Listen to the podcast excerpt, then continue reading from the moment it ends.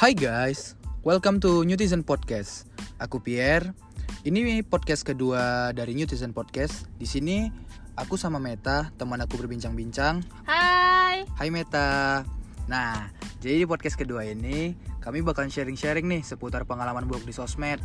Jadi kemarin itu kami udah ada bikin question mark gitu deh di Instagram buat ngetahuin gimana respon-respon dari teman-teman pengguna Instagram ada nggak sih pengalaman buruk mereka tentang bagaimana kejadian-kejadian yang nggak mengenakan di sosmed.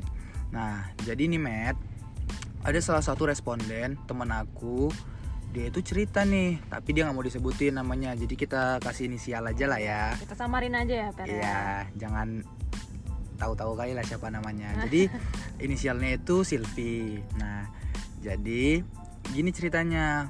Si Silvi ini dia pernah jadi salah satu korban kejahatan di media sosial yaitu penipuan, Matt. Serius kok, Per? Heeh, jadi eh, ada penipu yang mengatasnamakan dirinya gitu. Ceritanya itu si Silvi itu tuh ditelepon nih sama temannya tiba-tiba.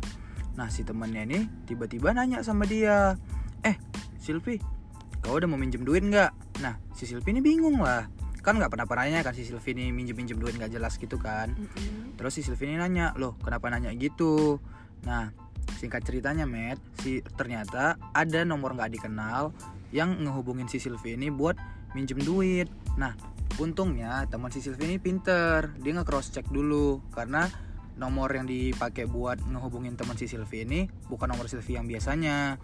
Jadi pas itu udah keburu diklarifikasi duluan sama Silvi kalau itu penipuan. Jadi ya udah untung nggak kena, tapi hampir gitu. Eh, dan ada juga sih teman-teman lain yang pernah mendapatkan kejadian serupa, Matt. Mm-mm. Aku juga ada tuh teman aku yang gitu kan.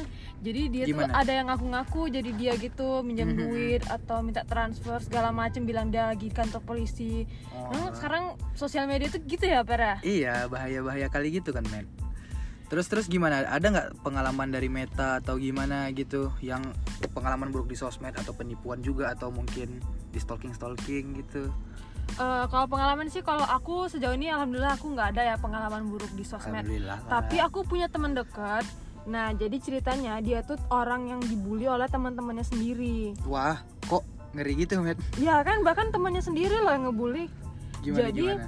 Eh, dia ini punya sosmed nih kan, adalah punya beberapa sosmed. Hmm, hmm. Terus eh, dia tuh dibully sama teman-temannya di semua sosmed yang dia punya. Waduh, jadi kayak diteror, lah, di- kayak- diteror gitu ya? Semua sosmed loh ini. Kayak Ngeri dari ya? mana-mana dia kena gitu kan.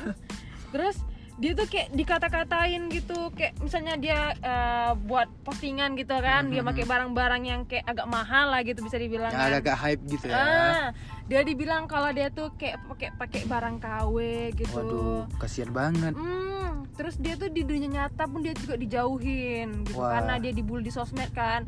Jadi dia di dunia nyata juga dijauhin sama teman-temannya gitu. Dia ada salah atau gimana tuh, Matt? Ya kayak mana ya?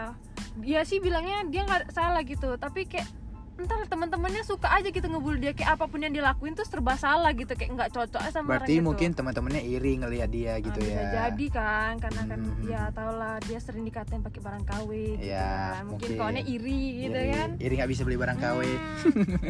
Heran aja gitu kawannya sendiri gitu loh bisa Iya. kali ngebully di dunia nyata di sosmed gitu kan kayak nggak ada lagi tempat dia untuk berlindung gitu kan di mana mana dia kena nggak ada yang aman ya kan ih terus satu lagi nih per dari kasus yang masuk ke question box kita ini tuh dia tuh? cerita tentang lagi liburan Wah, lagi liburan. Gimana Hmm, tuh? Gimana tuh, men? ke Bandung jadi ini ceritanya cewek nih ya Oke. cewek eh dia ini orang Medan Ah, ah, ah. orang Medan terus dia tuh lagi balik lah ke Bandung gitu kan Mhm. habis itu eh dia tuh kayak nyadar gitu tiba-tiba dia nyadar kalau dia tuh diikutin sama salah satu followers Instagramnya Wah, jadi kayak dikuntitin gitu ya di. iya kayak di stalkerin secara nyata gitu Waduh, serem juga ya. Creepy creepy gimana gitu.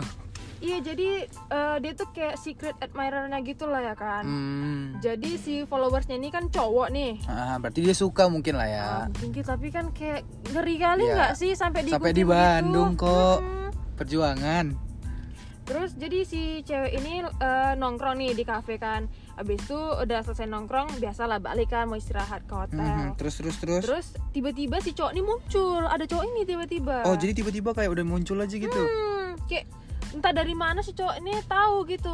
Lokasi cewek ini di mana aja dia tahu gitu itu berarti si cewek ini juga mengupdate lah ya, Ya, dia gimana gimana ngupdate ya ya wajar lah mungkin namanya lagi liburan ya kan Hmm, ya liburan kalau nggak ngupdate Iya. ngupdate kan rasanya Ya, kayak kurang gitu kan kurang. Hmm.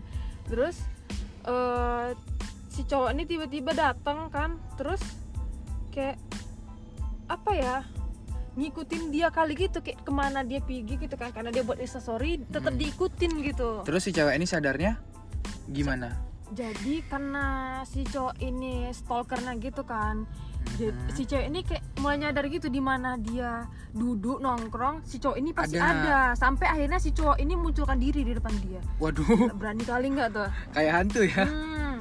nah jadi teman-teman yang ngedengerin podcast ini uh, aku sama Pierre mengingatin Mhm. buat bijaklah bersosmed gitu bener ke mana pun tuh kalian pergi nggak usah lah terlalu diupdate kali kalau mau diupdate mungkin saran dari aku pribadi ya nggak masalah. Cuman mungkin kayak di close friend gitu. Kalau nggak mau sampai di stalking stalking atau mungkin di second account bagi yang punya. Hmm, atau kayak uh, lokasinya nggak usah ditaruh gitu kan Per karena kan Mhm. langsung terlacak gitu kan. Iya, iya bisa jadi nanti ada orang-orang yang kayak Meta bilang tadi ya yang kayak cerita temen Meta itu. Serem juga kalau ada yang gituin kita ya Nah, kan? iya jadi kayak ya kita agak membatasi diri lah dalam mengupdate kan ini kan untuk kebaikan kita juga kita kan nggak tahu orang-orang sekarang tuh kan gimana Iya, kan iya. pribadinya gimana kan ya jaga-jaga lah biar nggak jumpa sama orang jahat istilahnya Iya, iya. gitu kan berarti kita memang harus bijak-bijak dalam bersosial media ya kan Matt Hmm, Nah, denger tuh teman-teman, kita tuh harus bisa memilah mana yang baik dan mana yang buruk. Dan kita juga harus tahu tuh mana yang seharusnya kita tunjukin ke orang-orang di sosial media, mana juga yang harus kita simpan dan udah cukup kita dan teman-teman kita di situ aja yang tahu. itu pengalaman yang paling serem sih dari yang masuk ke kita question boxnya Iya, iya, yang serem-serem itu sih dari beberapa banyak sih ada puluhan, cuman kayaknya ini sih yang creepy-creepy-nya gitu. sampai di stalking gitu Mm-mm. kayak eh, Jadi gini deh sharing-sharing singkat dari Netizen Podcast yang kedua ini tentang pengalaman buruk di sosmed. Jadi teman-teman semua harus bijak dalam bersosmed, oke? Nah, jadi segini dulu aja ya podcast kedua dari Netizen. See you all. see you